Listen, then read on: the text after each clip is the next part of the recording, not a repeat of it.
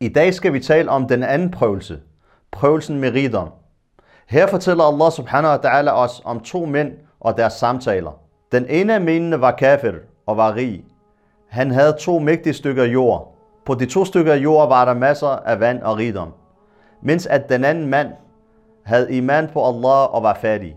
I historien får vi at vide, hvordan den rige går ind i sin have, ser på sin rigdom og bliver grebet af arrogance og hovmod.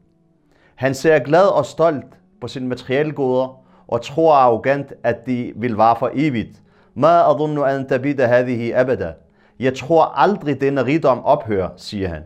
På den anden side ser vi i historien, hvordan den mand, som ikke var lige så, så rig, men som havde iman på Allah, og hvis hjerte var fyldt med Allahs visdom og lys, ikke lader sig snyde af falsk materiel velstand. Han ved, at Allah er den, som giver, og er den, som tager. At den rige i dag kan være den fattige i morgen.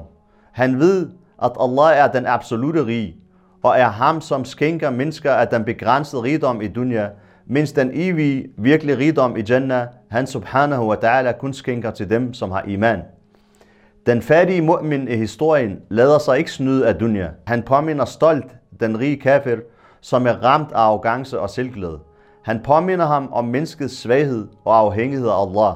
Har du lavet kuffer på ham, som har skabt dig af jord, derefter af en, af en sideklump, og derefter gjort dig til en retlignet mand, spørger han. Men den rige kafir er forblindet af sin arrogance og vender ikke tilbage til Allah ved påmindelsen. Herefter sender Allah subhanahu wa ta'ala sin straf over hans rigdom, som bliver ødelagt og taget fra ham. Den rige kafir ender derefter med at fortryde sin kuffer og arrogance over for Allah subhanahu wa ta'ala. Kære søskende i islam, ligesom de to mænd i haven, bliver vi også testet med rigdom. Vi ser folk tilegne sig rigdom gennem haram.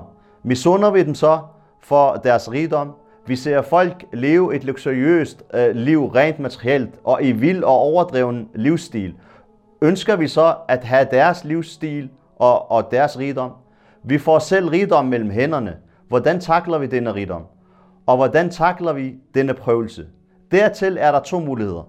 Et, at vi bliver ramt af grådighed, arrogance og glæde ved materialismen, hvor vi tror, at livet er en lang fest i materielgoder, en fest, som aldrig slutter. Hvis vi gør det, ender vi med at tabe os selv. Hvis vi gør det, ender vi med at leve blindt og i vildfarelse, indtil livets hårde realiteter rammer os, hvorefter vi vil føle tomhed og fortrydelse. 2. At vi takler prøvelsen med rigdom korrekt, at vi bruger det, som Allah har skænket os i hans tjeneste, til at gavne os selv og gavne andre.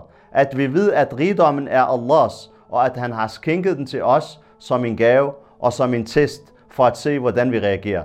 At vi, at vi ved, at uanset hvad Allah har givet os i dunya, så vil de slutte på et tidspunkt. Og at de sande liv og den virkelige rigdom er det evige liv og den evige rigdom, som Allah subhanahu wa ta'ala har skabt for dem, der har iman på ham og som handler korrekt over for dunyas prøvelser.